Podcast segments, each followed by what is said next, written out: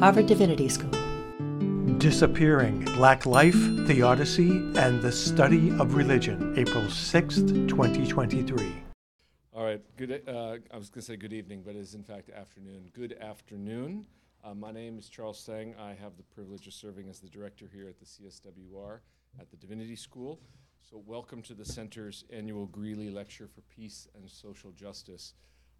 This is not our usual time for annual lectures, and I think we are running up against some afternoon seminars, but due to the Maundy Thursday, uh, we decided to move the lecture earlier. Um, so this year we are very privileged to host Professor Biko Mandela Gray, whose lecture, Disappearing Black Life Theodicy and the Study of Religion, is certain to stimulate and challenge. And please let me take this opportunity to offer a word of sincerest thanks to the Greeley Foundation for the gift that established this. So, this is the fifth year in which we've devoted the Greeley Lecture to the theme of race, religion, and nationalism. Five years ago, Kelly Brown Douglas, Dean of the Episcopal Divinity School, helped us inaugurate the series with a lecture entitled Claiming God's Peace When Whiteness Stands Its Ground. The series is a response to the fact that across the world today, we witness an alarming rise in old nationalisms, each of which deploys, openly or covertly, the rhetoric of race and racial hierarchy and the rhetoric of religion and religious hierarchy. We see this happening across Europe, in the Middle East, in South Asia, and of course, most acutely, right here in the United States, where white Christian nationalism had a significant foothold in our federal government during the last administration. Some might say it still does, or that it always has. This series at the Center seeks to critically examine this phenomenon at home and abroad. We want to ask such questions as To what degree does religion fuel racialized nationalism? In the American context, for example, how does Christianity support white nationalism? To what degree is white nationalism a sort of religion itself, with its own myths, rituals, and ways of life? And to what degree are different racialized nationalisms affiliating with each other to form international networks? A number of prominent black intellectuals have spoken in this series.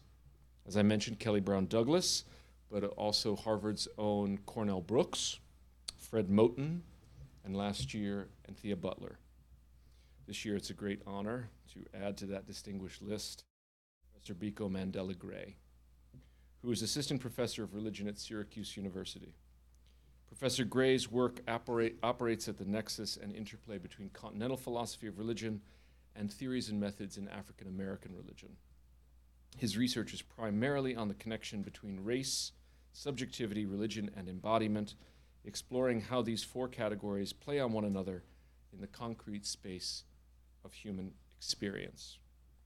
He's also interested in the religious implications of social justice movements. His most recent book, Black Life Matter, from Duke University Press, Blackness, Religion, and the Subject, explores how contemporary racial justice movements like Black Lives Matter demonstrates new ways of theorizing the connection between embodiment, religion, and subjectivity.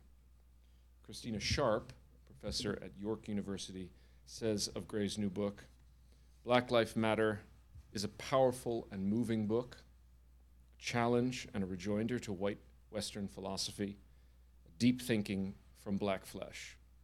This book becomes more urgent and more necessary with each passing day. Professor Gray is no stranger here to the center. In 2020, in, sorry, in 2020, he and his colleagues, Professors uh, Stephen Finley and uh, Latrice Martin, offered a webinar on their edited volume, The Religion of White Rage. It's a joy and a privilege to welcome Professor Gray back, this time in person. Professor Gray, thank you again. The floor is yours.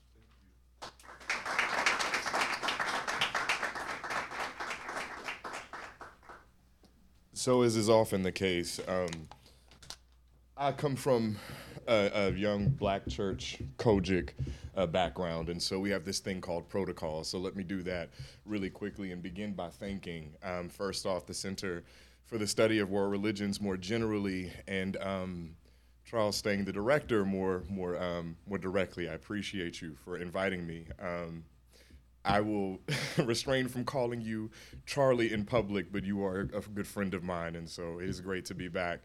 I see a lot of folks. I also want to thank um, Professor Nfadike Castor, who has invited me too, and I cannot wait to to talk and hang out with you. Um, I'm thankful thankful again to the center.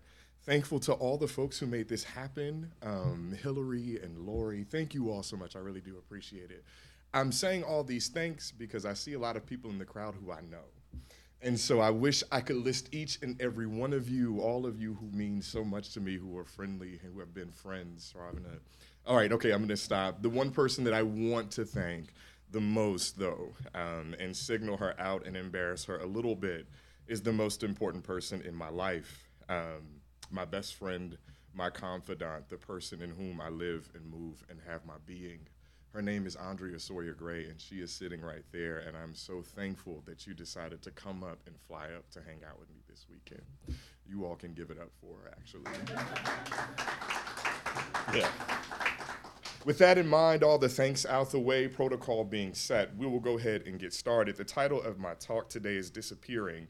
Um, I think the subtitle has shifted a little bit, but Black Life Theodicy and the Study of Religion will stick. I have a couple of epigraphs. I wish I could give you all um, PowerPoint slides. I kind of tend to find them a little boring, so I'm going to hope the strength of my writing can keep you all awake at this hour, okay? I'm going to show a video here in a bit. This is actually the beginning, the very, very early beginning of my um, sort of another work that I'm thinking about in terms of Toni Morrison. And so I'm, I'm wanting to theorize black religion through Toni Morrison's work. But you will not hear a lot of Toni Morrison today. She shows up very briefly at the end as a gesture. And I want to, I want to, I, I do that intentionally because I'm working the ideas out here, not the prose. That's important for me to say. I'm working the ideas out, not the prose. So I begin with two, uh, or one guide quote from Charles Long. Quote, they were present not as voices, but as the silence which is necessary to all speech. They existed as the pauses between words, those pauses which are necessary if speech is to be possible. And in their silence, they spoke. In their silence, they spoke. In this talk, I want to talk about justice. I want to think about its limits. I want to explore the ways that it can be violent, that justice is violent. I want to think about the violence of justice, the violence that is justice, because I am struggling as legislators attempt to erase blackness and black life, as they denigrate critical race theory, something of which they know nothing about. And as you all know of this too well, men and women in robes salivate over admissions lawsuits that constitute yet another blow to the few civil rights black people have in this country. As black calls to and for redress are met with limp and vapid leg- legislation, if anything is done at all, I am struggling to find justice. No, that's not quite right. I've found justice, but I've also found that I am not welcome under its sacred canopy. I've found that though I desire it, justice wants nothing to do with me. My desire is unrequited. I call and it responds, but with dismissal, platitudes, and the violence of, and the violence of surveilling, surveillance and policing. I am not old, but I'm getting older. And in being older, I have had to make a sobering realization, realizing I am not simply a threat to justice. I am what it militates against. I give it meaning. I call it into being through my death, through my very erasure. I wrote about this dynamic a, a, a little bit, in, actually a lot of it, in my first book, Black Life Matter. There, I explored justice and its violence through specific encounters between black people and the police. Here, I want to elaborate on what I wrote there, but also gesture in different directions. So I therefore have personal reasons for wanting to think about justice, but I have professional ones too. I am, after all, a philosopher of religion, and it seems to me that justice, even though we want to reduce it to a political concept, justice is central to religion and its study. God, which is to say the Christian God, appreciate the, the alley oop, Charlie. Um, God, which is to say the Christian God, guarantees it. The other gods sometimes call for it, though what they have in mind is often not what humans have in mind. And humans, being faithful to God and or the gods, believe or are made to believe in justice. Suffice it to say, justice is not merely a political concept. It combines ethics and faith. It is, it is a praxis steeped in myth, whether this myth be national, cosmogonic, or theurgic. Justice and religion are, and perhaps have always been, good bedfellows. And perhaps that's the problem. But I've gotten ahead of myself. I said earlier that I'm a philosopher of religion, and in my training, I was taught that philosophers have argued about the relationship between God and justice for centuries. Leibniz coined a term for it, a term that many of you know already theodicy. And as many of you also know, theodicy is that boring line of thinking that tries to justify God's goodness in the face of unrelenting and unremitting evil. Theodicy then is a structure of reason, philosophical reason, ethical reason. It gives reasons for why things how are why things are how they are, for why we should trust that things should get better justifying the state of affairs, providing reasons for why things are the way they are, or providing hope for something better in the end, theodicy encourages what philosopher of religion William R. Jones once called quietism. Theodicy shuts things down, it quashes resistance, it silences protest. But it doesn't do these things through brute force. Theodicy enacts its quietistic work through one of its con- constitutive concepts justice. Yearning for justice that will never come or will only come in the end, whatever the end may mean, theodicy operates as a tool of what Lauren Berlant calls cruel optimism. It gives us, well, some of us, hope in something that will harm or kill us. To put this bluntly, and because I'm a philosopher of black religion, theodicy is an anti black enterprise. It is not friendly to black life. I'm not alone in saying this. In 1973, William Jones wondered, wondered, aloud if God was a white racist. In 1994, Anthony Pinn riffed off of Jones to remind us that over the course of U.S. history, theodicy has produced the idea that black suffering and death have a positive or redemptive character. An Africana philosopher, Lewis Gordon, secularizes the Theodicean uh, question, calling our attention to the ways that white nation states have become metonyms for God's and God's goodness and power, a goodness and power that required anti black expiation and violence. As Gordon puts it, blackness is the theodicy of European modernity. So, no, I'm not alone. I stand on the shoulders of these thinkers. I seek to extend the path they have laid out. In different ways, at different times, and for different reasons, each of these thinkers has taught me that, at least when it comes to blackness and black people, theodicy is a futile and brutal enterprise. Or, to put it more bluntly and philosophically, theodicy is a necessarily anti black mode of reason. It is important that we understand that that what is happening when black people are being killed and murdered and brutalized, that is reason. That is not irrational. That is not outside of something. It is sacred, but it is also rational. It is important that we understand that. If this is the case, and people are going to be mad at me about this, if theodicy is anti black, then justice, a concept central to Theodicean thinking, to Theodicean reason, reasoning, is also anti black.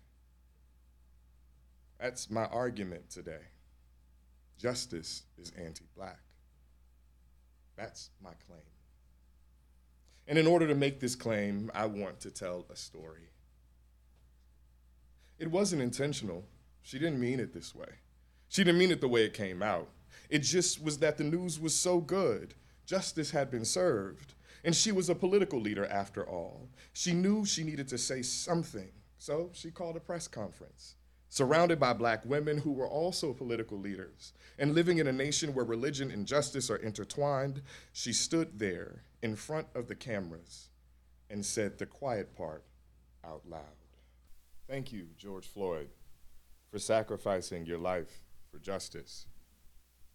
After thanking her God and then her Jesus, or was it Karen Bass's and Donna Brazile's Jesus? I'm never quite clear on the clip. Then Speaker of the House, Nancy Pelosi, siphoned a redemptive meaning from a scene of unrelenting and brutal, I mean, unrelenting and lethal brutality.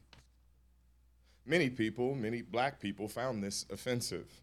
Finding this out, Pelosi clarified her remarks. She tweeted out, quote, George Floyd should be alive today. His family's calls for justice for his murder were, were heard around the world.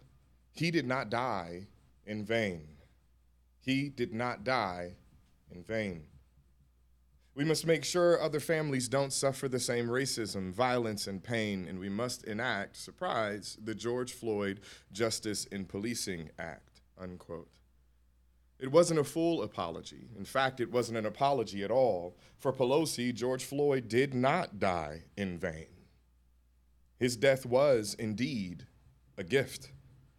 A gift that may not have been given freely, but a gift nonetheless a gift in service of justice, a gift in service of setting things right. Derek Chauvin's conviction signaled, at least for her anyway, that things were exactly as she thought. America will always set things right. A new bill would be signed, reforms would come. It is horrible that someone had to die for all of this to happen, but it would be a real missed opportunity, wouldn't it? If the country didn't take advantage. Justice was served, new laws would be passed, the country would be better off. Thank you, George Floyd. When I heard about Pelosi's remarks and then heard them, um, I was one of those offended black people. As a philosopher of black religion, I had thought and written about, quote, unwilling sacrifices, unquote. Our deaths are gifts, but they are not given freely. They are taken, stolen, and then culled and stripped for whatever redemptive meaning they might have. When it comes to state sanctioned anti black violence, if we are martyrs, if we are martyred, this martyrdom is not volitional, it is unwilling. It is marked by choked cries of stifled breath. It is punctuated by cries to one's mother. It happens when one sleeps, or as one's car breaks down, or in front of a convenience store, or at a park, or in a street to be murdered and then to have one's death used for justice. That is black life here in the United States. So, in the moment when it happened, I'll admit I was angered, outraged, disgusted by the then speaker's remarks. But time affords you the space to think. It allows for a certain kind of clarity, even if it doesn't allow for change. So, when I was invited to give this lecture, I remembered this scene and I also remembered a quotation in Christina Sharpe's In the Wake, who I cannot seem to think without. Quoting Joy James and Joao Costa Vargas, Sharpe writes, quote, or she's actually quoting these folks, what happens, they ask a line of questions, what happens when instead of becoming enraged and shocked every time a black person is killed in the US, we recognize, we recognize black death as a predictable and constitutive aspect of this democracy? What will happen then if instead of demanding justice, we recognize or at least consider that the very notion of justice produces and requires Black death as normative? Ripping off of James and, and Costa Vargas, Sharpe elaborates, quote, the ongoing state-sanctioned legal and extra-legal murders of black people are normative and for this so-called democracy, necessary, unquote. Quote, it is the ground we walk on, unquote. Remembering these quotations, I calmed my nerves. I slowed down. I thought about it. I sat with it. Today's talk is the result of sitting with that scene and its, and its effects. Thanking Floyd for losing his life might be tone deaf, but after slowing down, it is clear to me Pelosi wasn't wrong. Or more precisely, she wasn't inaccurate. The justice that was served was only made possible through Floyd's death. Call this a secular atonement.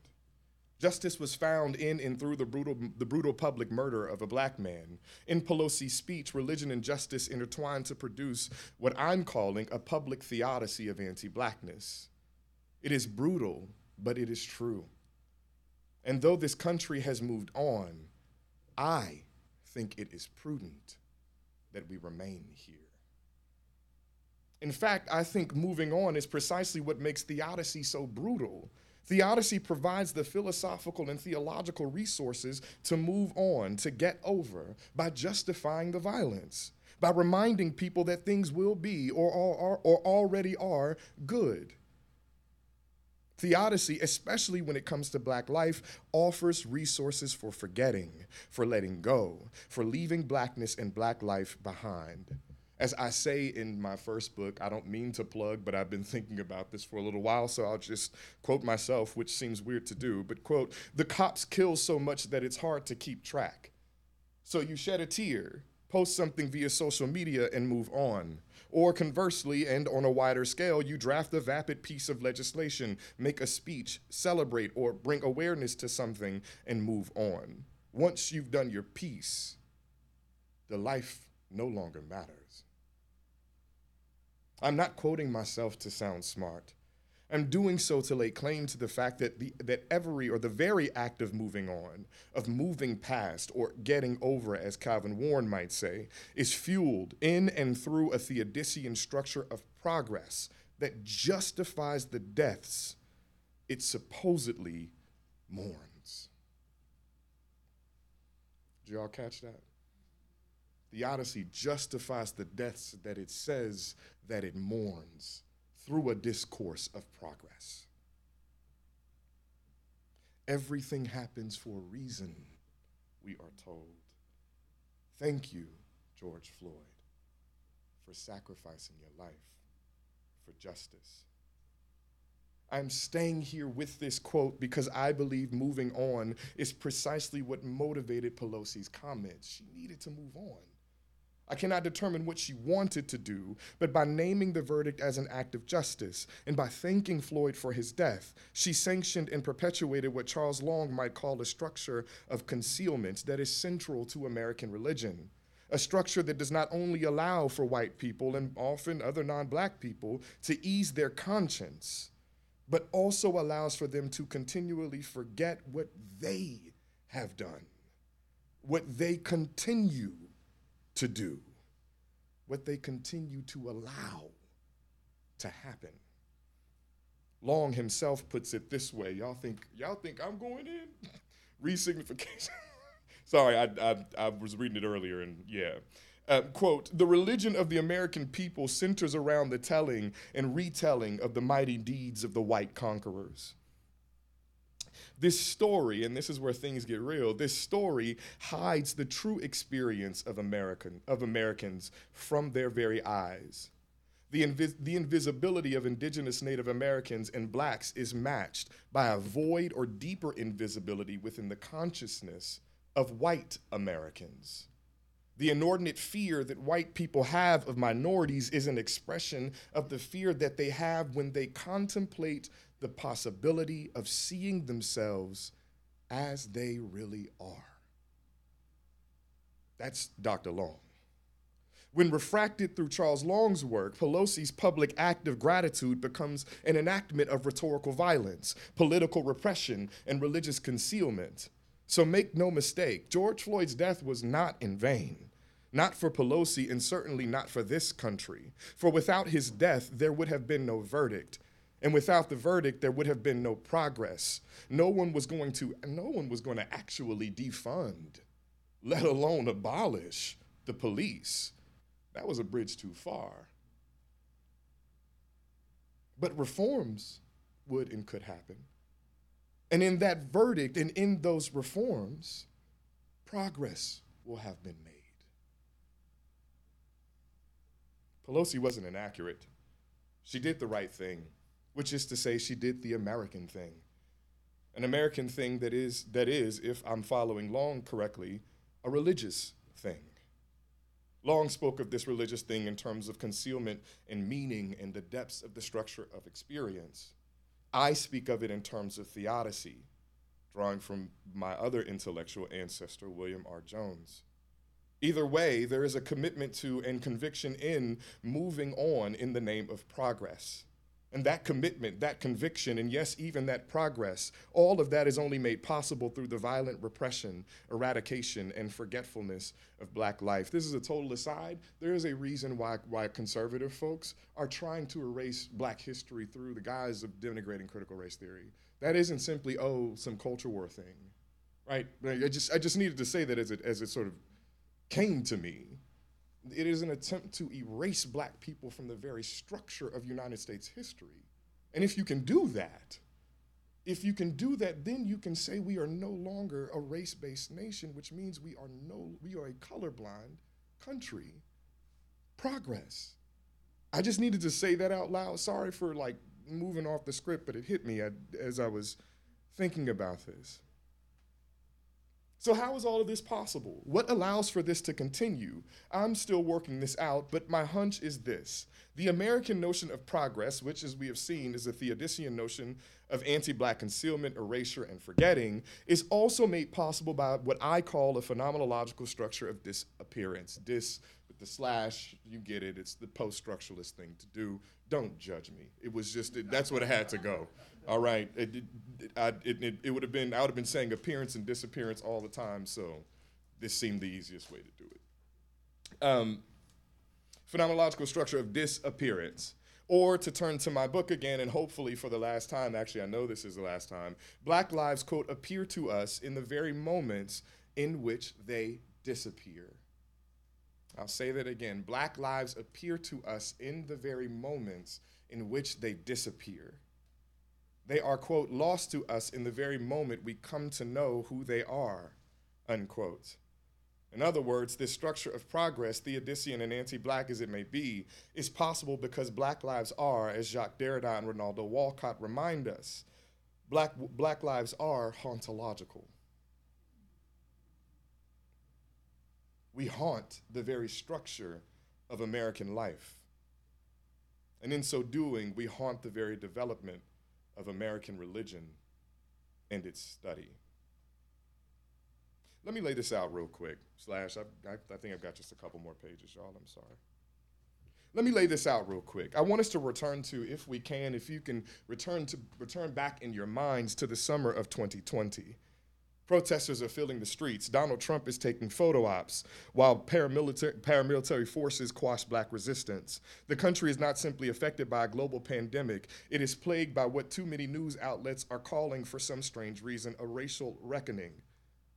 This all happened because someone recorded a black a man choking another man to death in the street. The country did not know either of their names before June. I certainly didn't. But the camera was enough. The recorded suffocation drew national attention. Floyd's name became a hashtag, his face, a mural. His visage became a synecdoche for so many other police killings. It became a symbol of and for a certain kind of mourning and remembrance, as well as a certain kind of allyship. Money was spent and donated and exploited. Corporations plastered Black Lives Matter everywhere.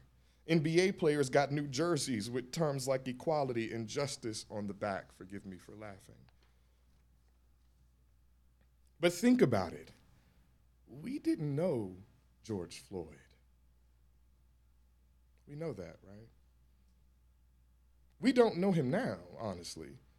What we know, what we can only ever know, is a simulacrum, a hashtag, a photo, a mural, a painting, and sadly, a video. Those of us who marched and protested for Floyd did so as an act of mourning. He was no longer with us, and that can never be undone. But we did speak his name, and then Breonna Taylor's, and then Ahmaud Arbery's, and before that, Michael Brown, and Tamir Rice, and Sandra Bland, and Philando Castile, and the list goes on and on. And that's the point. The list goes on and on. With each new hashtag, with each new name added to the list, each new entry in what Katherine McKittrick might call a brutal mathematics of the unliving, we are reminded of the interminable, random yet somehow predictable violence of cops killing black people. With each name added to the list, with each new hashtag and data entry, the other, older names come back. They haunt the new names. You all see this? Do you all see what I'm saying? They haunt the new names. Breonna Taylor wasn't the first black person, let alone black femme, to be killed in her sleep. Floyd was not the first person to use his last breaths to ironically claim, I can't breathe. We had been here before. But this before seems to always come back. And to, or to put it more bluntly, this country is haunted by the black lives who have been killed. Quote, first suggestion haunting is, is historical to be sure, but it is not dated. It is not it is never docilely given given a date in the chain of presence, day after day, according to the instituted order of a, of a calendar, unquote. Derrida's discussion of haunting in Specters of, Mark, of, of, Marx is complicated, and while I will be discussing him a little bit more, I am not interested in either demonstrating his brilliance or mine. I bring up this quotation to punctuate, to call to our attention the way that hauntings work. And hauntings work, they only work to the extent that they are a surprise, that they appear whenever and wherever. But this isn't the only thing that makes a haunting a haunting. What makes a haunting a haunting, what makes a haunting what Derrida will call hauntological, is the fact that the specter, the ghost, also threatens to show itself. You cannot prepare for the apparition of a specter, and more to the point, the ghost appearance is always a, always a reappearance. So the ghost can keep showing up at any time, and once you are haunted, once you are haunted, you are always threatened by the possibility that that ghost can come back. If you have read Beloved, you know about sour ghosts of air and red lights that show up out of nowhere and baby Suggs who tells who you all know. Hmm. What shows itself can only show itself as a repetition, as a return, as a coming back from wherever it once was. Let me be concrete here and stop playing in the philosophical clouds. What I mean to say is this with each name added to the list, as I've said before, the other names come back. Not the people, though. The names, the images, the simulacra of a life that remind this country of what it has done and what it hasn't done what appears before us in the wake of a state sanctioned anti black killing is never the person, the actual life of a human.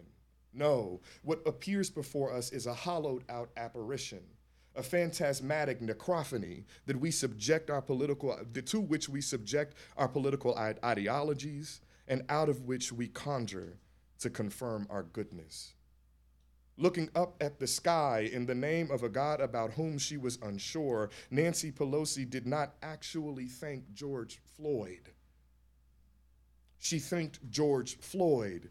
She thanked a name the linguistic residue of a life once lived, the, terminolog- ter- the terminological surplus of a flesh and blood man who was survived by a young daughter and a large and loving family. I, I should have said this at the beginning. I tend to get emotional when I talk about this stuff.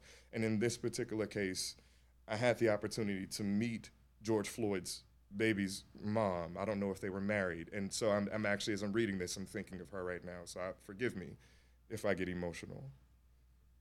She thanked a name, the linguistic residue of a life once lived, the terminological surplus of a flesh and blood man who was survived by a young daughter and a large and loving family. How do I know this? Because she thanked him for doing something he never wanted to do. Thanking George Floyd was only possible because she couldn't have and probably wouldn't have, she's not a psycho, well, she and probably wouldn't have asked him to willingly undergo what he did. She, she would have never walked up to the flesh and blood man, George Floyd, and said, "You know what? I need you to give your life for justice." She would have never did it. But she can thank the name, the ghost, the residue, the thing that haunts her. She can thank that because it is subjected to her whims and her imagination. She can thank she can thank the name. As a representative of this country, as a national leader, Nancy Pelosi was haunted by George Floyd. He came from nowhere, which is to say, his death came from nowhere. His death changed the world. His death was an event. Quote, repetition and first time. This is perhaps the question of the event as the question of the ghost. I'll say it again. This is perhaps the question of the event as the question of the ghost. Repetition and first time, but also repetition and last time, since the singularity of any first time makes of it also a last time. That's Derrida. You, I understand what's going on, and all I want you all to hear in that is that the event is articulate is articulated as a ghost. Forgive me, this is how he talks. He talks in circles because, well, yeah. Anyway, Floyd, Floyd's death, that event, was a first and last time. It was definitely a last time. It punctuated, sharpened, set in sharp relief that he wasn't the only one. But the verdict also contextualized that event. But the verdict also te- contextualized that event. It was evidence that his death was also a first time. It was something different, setting in relief while giving it, reminding us that he wasn't the only while well while well that he wasn't the only one while well being the only one. George Floyd haunted and still haunts the United States. Well, that's not quite right. George Floyd, like Breonna Taylor, like the infinite list that keeps on growing, they didn't haunt the US, they were hauntological. And I keep saying this because it is important. We only know him because he died. That is the structure of a hauntology. It's not simply just that the ghost shows up. It is that it is that this thing appears as the inapparent. That is important. That, it, that the hauntological is a very structure of appearance, and that if I were to be frank, I am showing up as a ghost right now. This is what black people do. This is what Rinaldo Walcott art- articulates, and I will say a little bit later. Actually, I'm about to say it right now. This apparition of the inapparent, this movement of non presence, this event of appearance and disappearance makes us unsure of ourselves. It makes us wary. It leaves us bereft of our own cognitive resources. Listen to Rinaldo Walcott. Quote, it is at the point of event and repetition that black life is made both present and unbelievable. Black life generally finds itself in a repeated cycle of being spectacularized, often through visual repu- representations in popular culture. At the same time, and more specifically, the state violence that is repeatedly inflicted on black people is seen as otherworldly and somehow unbelievable. Now, again, listen to Nancy Pelosi. We all saw it on TV. We all saw it happen. And thank God the jury validated what we saw. Pelosi has to thank God. Again, there's that Theodicean language, that logic. Has to thank God for the jury validating what we saw. What is the need for this validation, for this affirmation? Why the repetition of we all saw it? I want to suggest here that this repetition happens because Pelosi knows what Walcott knows, namely that anti black violence is quote unquote somehow not believable. Walcott continues, quote, the video recorded evidence and body of the dead black person are not enough. They are not enough to secure belief that what has happened, has taken place, is in fact a murder. That evidence is not enough. And thank God the jury validated what we saw. Walcott continues, thus, through a logic of disbelief, black life is produced is both immediately present and immediately absent, appeared and disappeared. Unquote. I'm almost done, y'all. What Pelosi knows, what she cannot help but know, is that ironclad evidence is never ironclad, not when it comes to black people.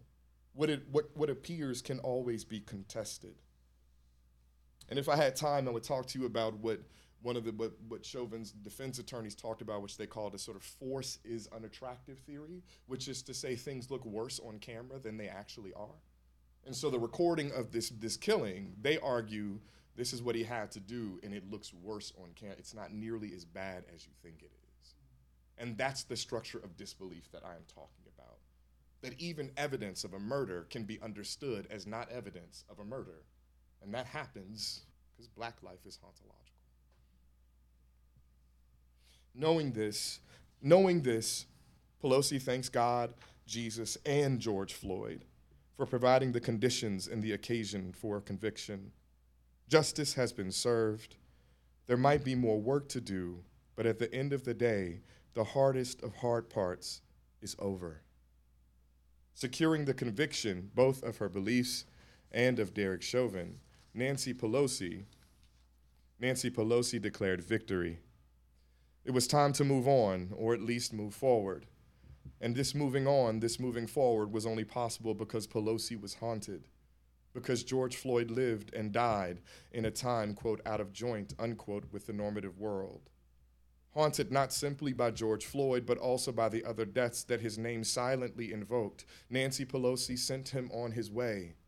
She thanked him for giving his life, which is to say, she sought to get over the hauntological presence that George Floyd signified.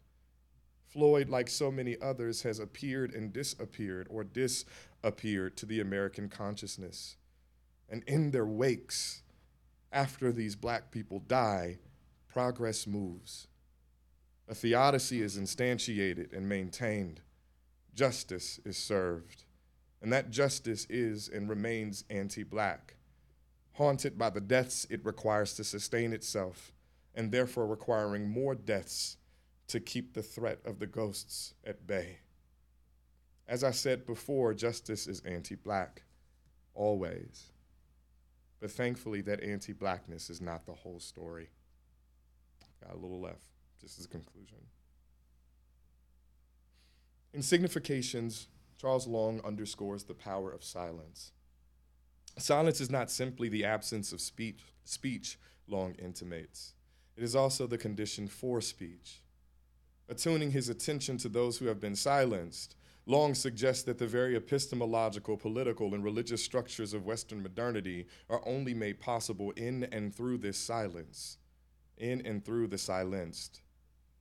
But, Long, Long reminds us, they remained, they remain, and they spoke. And that was the epigraph from the beginning. In Spectres of Marx, Derrida suggested that the most profound ethics and a certain kind of justice is only opened up by, quote, learning to live with ghosts. In the upkeep, the conversation, the company, or the companionship, in the commerce without commerce of ghosts. His way of doing this was to, doing this work was to develop, even if he didn't define, a hauntology. And as we've seen, hauntology is a profoundly generative tool for diagnosing and deconstructing the Theodicean logic that structures an American religion of progress. But as I conclude, I want to gesture toward a different approach.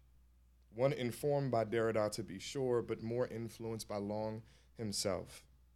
Because in that block quotation, Long gestures toward the very ethics, the very justice, quote, without calculation and restitution, unquote, for which Derrida yearns. Long gestures towards that very ethics by turning our attention to those silent and silenced voices. Listen, he seems to be saying. They are still speaking. If we are to be ethical or more just, if we are to find a way of relating differently, I believe we must sit, we must follow Charles Long, which is to say, I believe we must sit and stay with those who have been silenced. We need to dwell with those who appear only to disappear, which is to say, if any kind of radical justice is to be achieved, I believe we no longer, I, need, I believe we need to no longer enact a theodicy of progress, but instead a hauntodicy of blackness. It is time we stay with the dead, not merely as an act of mourning, but as an act of justice. An enactment that says, we haven't moved on. I cannot fully tell you what that looks like.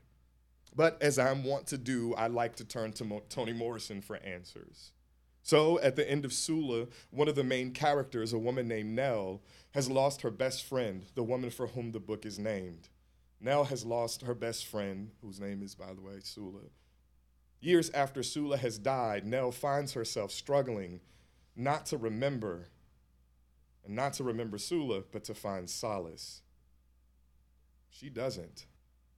But she does find clarity. Walking away from the town drunk, the narrator tells us, quote, suddenly Nell stopped. Her eye twitched and burned a little. Sula? She whispered, gazing at the tops of trees. Sula? Leaves stirred, mud shifted. There was the smell of overripe green things. A soft ball of fur broke and scattered like dandelion spores in the breeze. Quote, all that time, all that time, I thought I was missing Jude.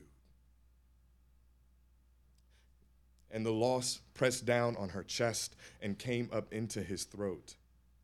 We was girls together, into her throat. We was girls together, she said, as though explaining something. Oh Lord, Sula, she cried. Girl, girl, girl, girl, girl. It was a fine cry, loud and long, but it had no bottom and no top, just circles and circles of sorrow. All that time, I thought I was missing Jude. I do not have time to elaborate on the, on the details of this story, so what I will leave you is this. Feeling the presence of her long dead friend, which is to say, dwelling with the silenced, Nell finds clarity. She realizes she was missing her best friend instead of a man the whole time. And according, to, and according to Morrison herself, this clarity is the very evidence of goodness itself. Sometimes that goodness will look like a warm embrace. Other times it might look like loud cries that have no bottoms or tops. I can't determine what this goodness, this justice without calculation, will look like. But as I recall Speaker Pelosi's speech, I can, I can assure you what it doesn't look like. Thank you.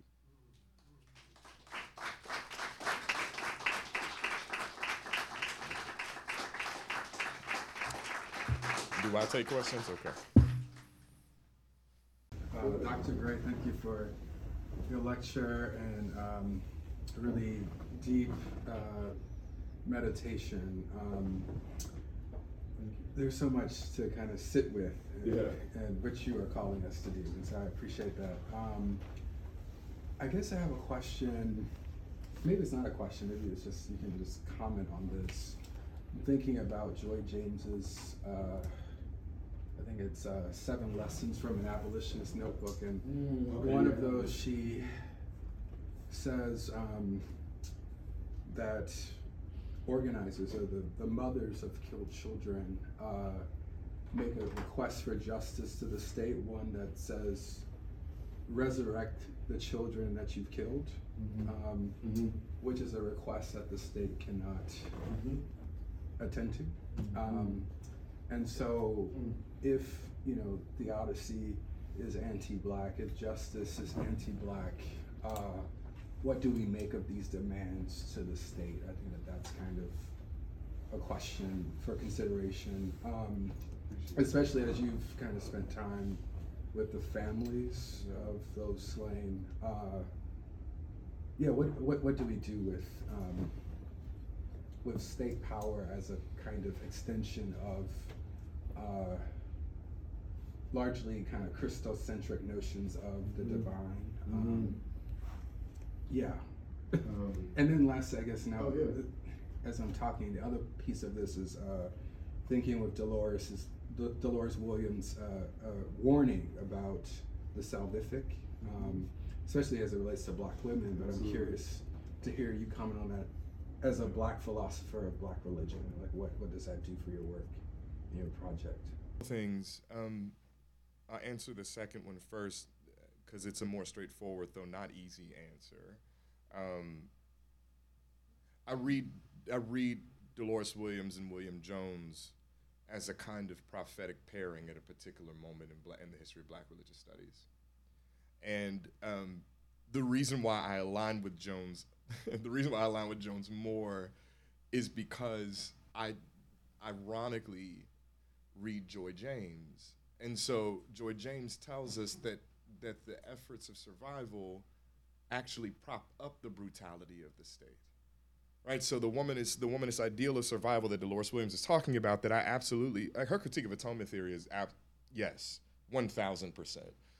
There's no way around it. She's I'm down I'm with her all the way down. I think where I struggle with is is is God is still God is offering these resources for survival and in so doing God is and Williams is to her credit, she's honest about this. God is prompting Hagar to sort of prop up a certain structure of oppression. She she goes back. I mean, you know what I'm saying? Like like it doesn't. So I say that to say, that's my response is that I I, I hear in William Jones, and also I mean, there's not.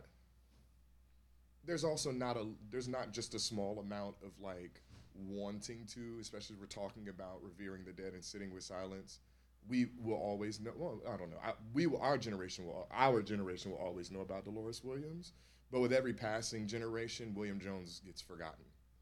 And so, part of what I'm trying to do, part of what this project is attempting to do in some kind of way, is to remind people that there was a black humanist philosopher who called the black theologians to the carpet in ways that they could not answer. And I think it is important.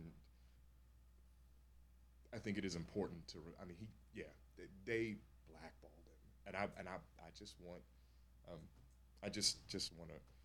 Uh, revive is not the right word, but remember him. Um, I actually was feeling his presence as I was writing this piece. So, so, so yeah, that's the answer to the second one. The first one, it's funny. I was writing an earlier version of this. I already drafted this.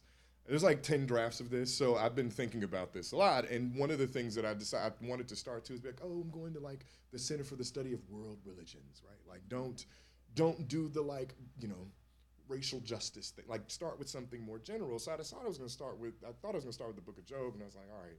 Eventually, I told myself, no, girl, it's not going to work, right? But but at the time, I was like, yeah, I'll start the Book of Job. And so, it, you know, I'm reading that text. And one of the things that he, one of the things that we actually don't really think about, particularly coming up, at least where I came up in terms of black churches, is if you don't know the story of Job, it's it's a it's a page turner for about three chapters. Then it's not really a page turner for about 30 something chapters, and then it's another page turner for about three chapters, right? Which is to say, read the Cliff Notes version, the beginning and the end, right? But long and the short, if you've ever, if you know the story of Job, he is Warren Buffett, Jeff Bezos, pick your pick your mogul, right? But he's a good dude. He's not, he's not, he's not these guys, right? And so long and the short, God is like, yo, bro, like they have a they have a bet, and and and there's a bet that goes down, and Job loses everything, everything, children, family everything, except for his wife, who gets the shortest end of a stick I've ever seen in a biblical text. My point in all this is, at the end of this, in the long middle section, you know this, Job is like, God, I want an audience. Give me justice. I need, excuse me, I need to hear you. Show up. You say you're just, show up. And God does. As a tornado, as a whirlwind, as a destructive force and what God offers Job in response. And this is what I this is how I feel and this is not shading out the mothers when I say this. What God offers in response is exactly what the state offers to people who survive folks who were killed by violence, which is a line of questioning to say, who are you to question me? That's what God asked Job. Gird up your loins like a man is what it says, which I find back in the day there was some wild stuff going on in the in the biblical text. People who know they know, but gird up your loins like a man, and he and God asks, where were you when I created the world? And so I, I bring that up to say, when Samaria Rice is fighting for, for, for something. The state reminds her, we make the rules here. Where is where were you when we built this country? Oh, you that doesn't matter. Where do you understand what and so I, and I feel terrible for saying that because it is not on it is not on the mothers that this structure is what it is. But I think because of the way we read that biblical story, Job gets double for his trouble type of thing at the end. I think what we end up doing, or I think reading that story in that way, prompts us to do what Jones calls in, which, to engage in what, with what Jones calls a quietistic approach. God, the state will continue to. They do it every time. They do it every time. I, Chauvin is one of the most recent, the only, and even then, justice isn't served because George Floyd isn't here. And so I say that to say, the state just says every time, and not even just to people who were killed by cops and their families. The Supreme Court is go- about to do this in a, in a few weeks, and I'll leave it there. I, I realize I'm being recorded right now, but you all, I mean, I hope I don't expl- have to be explicit about that. Go ahead, go ahead, Dr. Dina. Go ahead. co-teaching, of course, with uh, Dr. Raymond Carr, uh, Crossing the Lynching Tree, named after, you know, uh, James Cone's award-winning book on the Cross the Lynching Tree, but he reframes the kind of Christian symbol of the cross and a rethinking of Christology. And I'm going to quote you and ask you this question. What would it mean to reframe um, the American Christian notion of the Trinity to be God, Jesus, and George Floyd?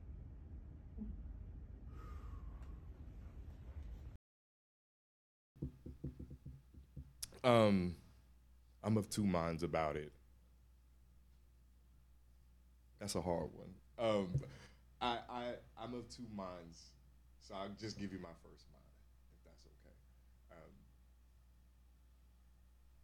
if it's God, Jesus, and mm, I see exactly what you did there, and it's and it is hard. If it's God, Jesus, and George Floyd, um, this means George Floyd would be op- would be sort of occupying a certain pneumatological role, right? Kind of a, the Holy Spirit. Hmm? You say human experience? You know this better than me, so we'll let you. We're gonna let you. No, no, no, no. I'm, I'm glad. I'm glad you corrected me because uh, well, because what I was thinking about though was is this. okay, so this is what I, so I was thinking about, but I, and so I'm thinking about the effects of a kind of Floydian pneumatology. Like, what does that mean? What what would that call for? And I think on the one hand, that is absolutely correct. Like I think Floyd, if if according to certain branches of you you take me back to Vinny school days, but like if if if if if the if the Holy Spirit is a kind of community sustainer or bring, someone who brings community together, a force that does that, then it is undoubted. It, it's it's it's undoubtable that George Floyd brought a certain kind of community together and a, an American community together. My fear with this, if I can be honest with you about it though, like my fear is, is that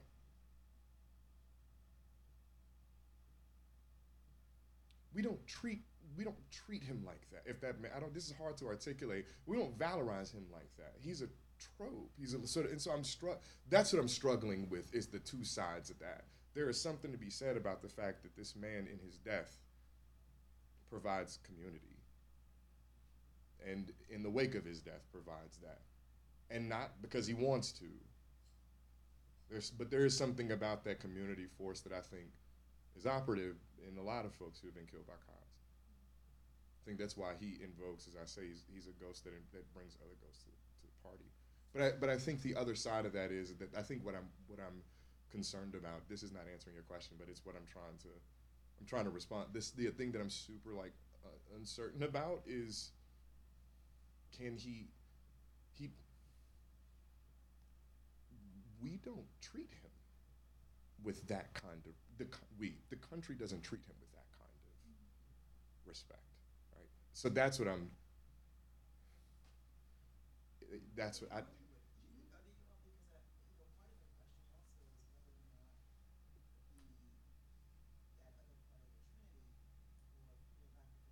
Yes. Yes. That yes, absolutely. Absolutely. No, that you you're absolutely correct. I think I mean, okay, yeah. No, no, no, no, no.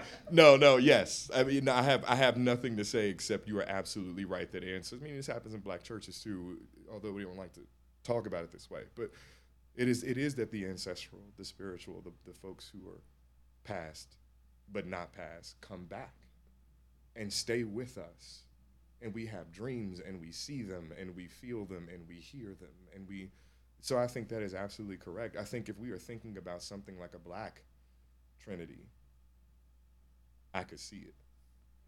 I think in terms of the structure of american religion yeah i'm not quite sure. Uh, yeah that's yeah sorry i okay I, I don't know i've got three hands how do i do this? Do i is that a hand in the back too? Okay so do i Sarah, we're gonna go for you because I think you got to roll anyway, and then we're gonna come back. I don't know. We'll we'll figure this out. This com- your comment dovetails into mine, so I just want to say one thing that I think of when I heard your question is it returns us from Holy Spirit to Holy Ghost. Mm-hmm. Um, And that's sort of interesting to me. Um, first, thank you, this is really rich, and I'm sort of out of my pocket here, but one thing I do spend a lot of time thinking about is time. Mm-hmm. And so I have a question for you, because I think this, the invocation of the hauntological and the haunto, The the haunted. I can't even get that one out of my, Yeah. out of my mouth, right? Hauntodicy. Yes. Um, you know, as I hear this stands in really kind of stark distinction or contradistinction to the like Martin Luther King, um, Oh, yes. you know, right, the arc of history bends towards justice. Yeah.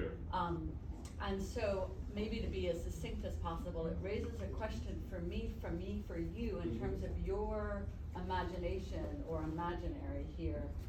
How does this sort of translate into then how you think about the Christian understanding of time? Mm-hmm. Yeah, I, I, yeah. I, I think this is this is the thing that I've been. Say more. Do you mean like eschatology, or do you mean like because because what I'm thinking about when you say this is Christians, Chris, well, Christian theology, not Christians. I mean, I name nobody, somebody get mad, right? But but but you know, Christian theology usually operates in a theodicean frame in, in in a couple of ways, but one of the main ones is the eschatological. And this is and this is what essentially Jones sort of like disagrees with Cone. Like this is why Jones is like Cone, I'm riding with you until because there's a certain point in which in the end things will work. Romans 8 28 all things work together for the good of god. You know you know. So so what i how it reframes my my understanding if if i go down a william jones route and offer a kind of like theodicean stopgap for christians it is one must and i i've never said this in an academic frame academic framing one must abandon the soteriological and the eschatological one must abandon a, a, an economy of salvation. But that's not Christian anymore. So that's the difficulty with the whole situation is that, but, but in my mind, if we're talking time and if we're talking temporality, Jesus gets up. George Floyd doesn't. Like, like that difference. Hmm? No, it, but that that's so. So what I'm struggling with is, and because Jesus gets up, then you then that's the only way you get this sort of promise of the already not yet. The, that so the so the sal, the temporal economy of salvation is is almost always made possible by a promise that we have to wait for. And William Jones keeps saying, everybody else then got they then got they mo- like when will black people get that look back? And I mean another verse. I mean so I'm that's what it it doesn't it's not christianity doesn't or christian theology does not come out looking good as i frame it here. What i will say with this crucifix on my chest is but jesus does. It sounds confessional which is not what i want to do but the theological doesn't come out looking good But if Jesus was a racialized minority who was killed by cops, then we can draw from his ethical position to say, no, maybe we don't, maybe there is no salvation as such, but there is a way that we can live, move, and have our being in the world that is reflective, that as Nell does with Sula, allows for us to remember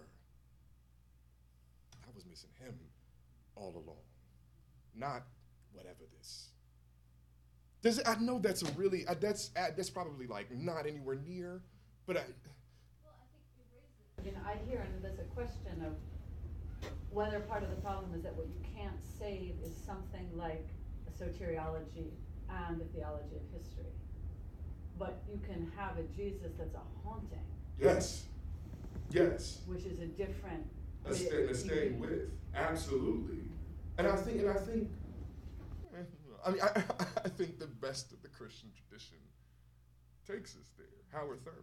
I, I, I, I think like those are the people that maybe, maybe he's not the best, but pretty good though, right? You know, like Howard Thurman's like one of the better ones, and I think it has a lot to do with he wants to be a follower of Jesus. He's less interested. Did you see? her? Do you see? You, you, I mean, I, I don't know if I'm making, but yeah, that's the. So if there is soteriology, yeah, it is not connected to a theology of history. It is connected to a dwelling with the dead and their and their constant return.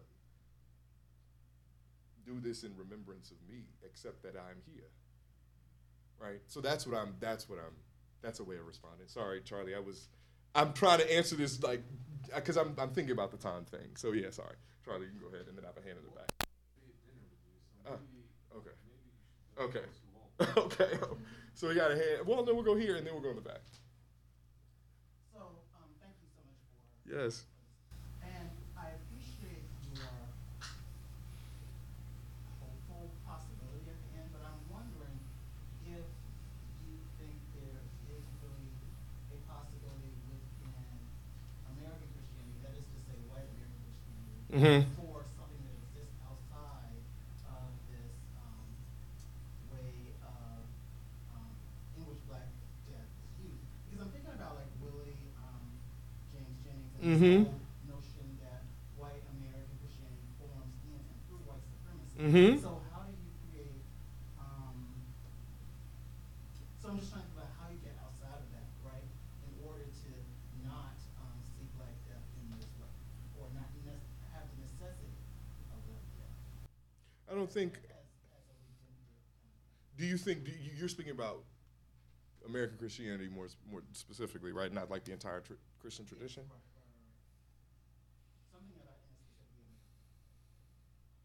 Yeah, no, I, I, I don't think it's possible. I, if I can be frank with you, like Charles Long's clear about this. The very structure of, of, of he, I mean, he Tracy can be mad because I'm forgetting this right now. Um, uh, he, he, he calls it a sort of structure of concealment. That the United States, the very story that it tells about itself, about its founding, about its development, about its so on and so forth, is tethered to I mean, admittedly, he, they don't. I mean, the founders don't know this, but admittedly like a Hegelian notion of like progress. And so what they're doing is they're saying we're getting better all the time, right? But that getting better always requires that black and indigenous people suffer and die, right? And so the United States, uh, American religion, American Christianity, however you want to frame, it is impossible for unless they unless the country decides, which it will never do, but decides to politically and discursively say, we are not a country that is exceptional. We are not a country that gets better. We have not made progress. Till the country gets to that point, we do not have the bestest justice system in the world. Until we do what somebody might call a sort of demythologization, pro- there's no way. And so and so, it, and, and they can this can be refracted through sort of a conservative evangelical movement, the CRT folks, it can also be refracted through someone who was as well-meaning as Nancy Pelosi. I don't, I don't be, I'm not over here like, oh, Nancy Pelosi is a terrible person. It, it is, it is. I'm, I'm just saying to myself like, she has no choice. She has to perpetuate the myth of American progress, and it, and, and the only way you can do that, somebody got to die for that to happen. You can't. There is no like, oh, by the way, like progress just doesn't happen out the blue. Like it has to occur, which is why for me, 2020 and 2014 are very similar to each other. This is not the first time we heard I can't breathe. But we needed the first I can't breathe for the second I can't breathe to resonate the way that it did. But it resonates the same way to black folks, but it didn't matter to us because the country needed to resonate again. Right? And so you have this this sort of six year leap, and everybody's like, I can't breathe, like we forgot about Eric Garner. He's in the room. But that's oh, it's only possible because the country thinks it got better when people put body cams on their chest in 2014. Do you see what I'm saying? The progress that came produced a repetition that then produced another law. Is this make? I hope this is making. So, so it with that mythical theological structure, there is no way, unless the country decides that it doesn't want to be progressive anymore, and even conservatives don't want that. They say they don't, but they don't. I'm sorry. I, I'm said a lot. I'm sorry. It just y'all got me excited. Uh, y'all make me think I said something worth saying. So yeah.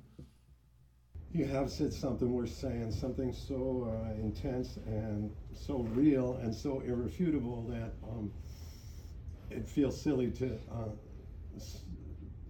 stutter into words at all. Um, um, and yet, what you're up to with the simulacra, the specters, the ghosts, um, makes me want to ask well, two things. I mean, that there's been this intensification of the spectral, spectacular uh, power of the specter with the advent of television cameras, even body cams, uh, videos, and now of the internet. And um, I wonder if, uh, given your very precise and keen reflections on the simulacra uh, and the name, uh, whether you've thought at all or have any thoughts in relation to how this has morphed um, since the advent and spread of um,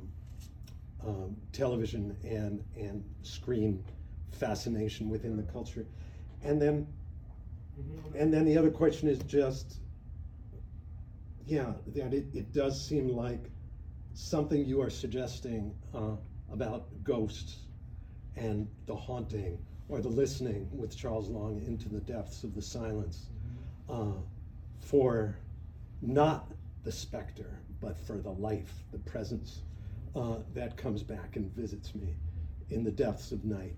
Um, and, and I get those prickles along the surface of my skin, and uh, someone is here.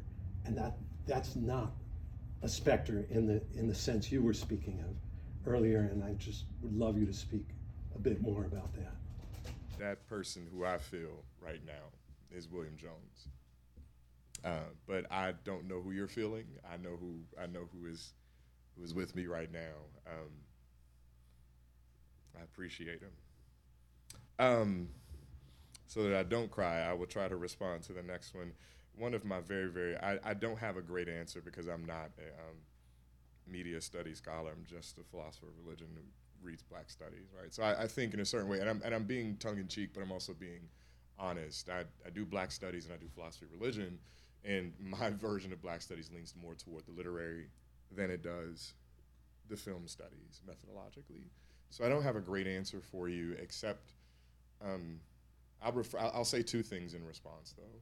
The first thing that I'll say in terms of the simulacra piece is um, even the videos are not real. And what I mean by that is not that it didn't happen. What I mean by that is is that we can never access that moment. Like that moment can't even be accessed in the moment that it's being recorded. Like there is no so so that's what I would say is that like looking at these videos are important, but that are but the, but also, and this is the ethical part that I was trying to bring out, and that's why I, I'd use Nancy Pelosi because it was it was quite frankly easy. She she gaffed, but news outlets do this all the time. Trigger warning.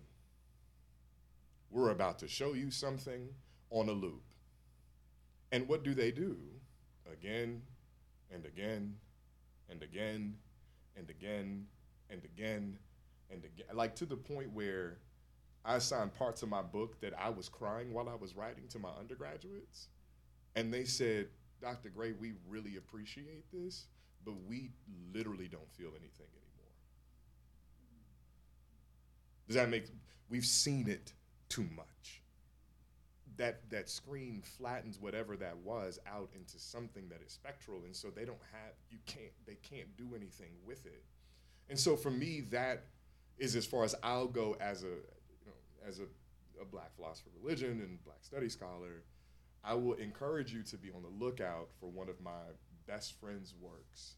I'm plugging her now. She is actively working on this work right now. Her name is Jessica Davenport, and she is thinking about she is thinking about photos and what they say and don't say. And so she's working right now doing her thing, and I just I she and I have had some incredibly rich conversations about about the false evidentiary status of a photo.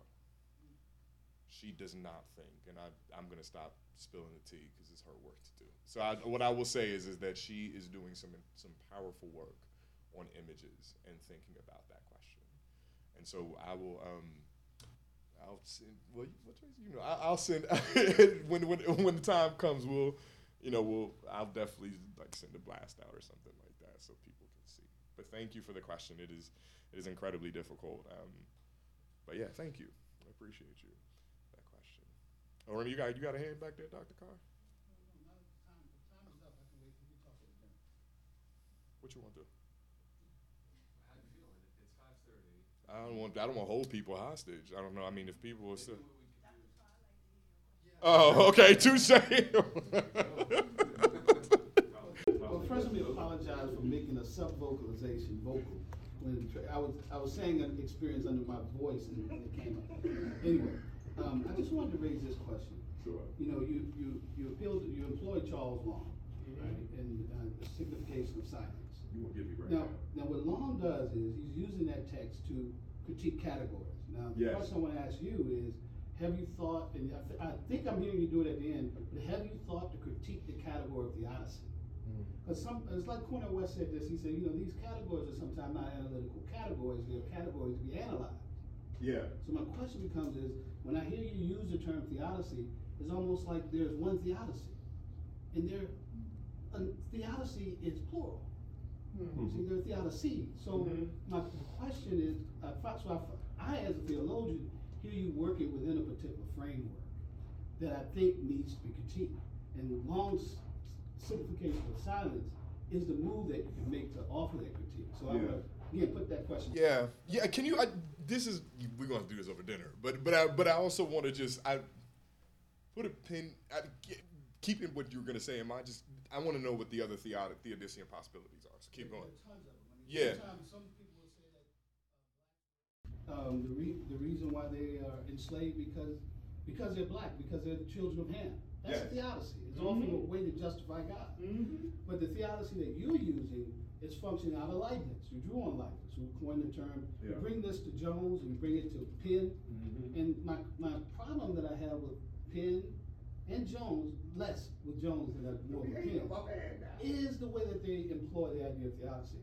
I think that's why they're outside of Cone's project. Cone says that himself. He In the, in the footnotes of God of the Oppressed. it's a, it's a very brutal. I think they're passing each other like ships in the night. I don't I don't know if that's I I don't think that's happening, but like yeah, I don't think I I, I think I, I now Pinn makes a methodological move that Jones doesn't. So we'll talk about that methodological move. What I will say in just sort of quick reply is Jones is Jones is, is forcing a question. This is the difference between Jones. This is one of the differences, differences between Jones and Pinn, right? Pinn gives an answer. Jones doesn't. Jones says, "You're telling me God is good. God is all powerful. God is a liberator. Show me.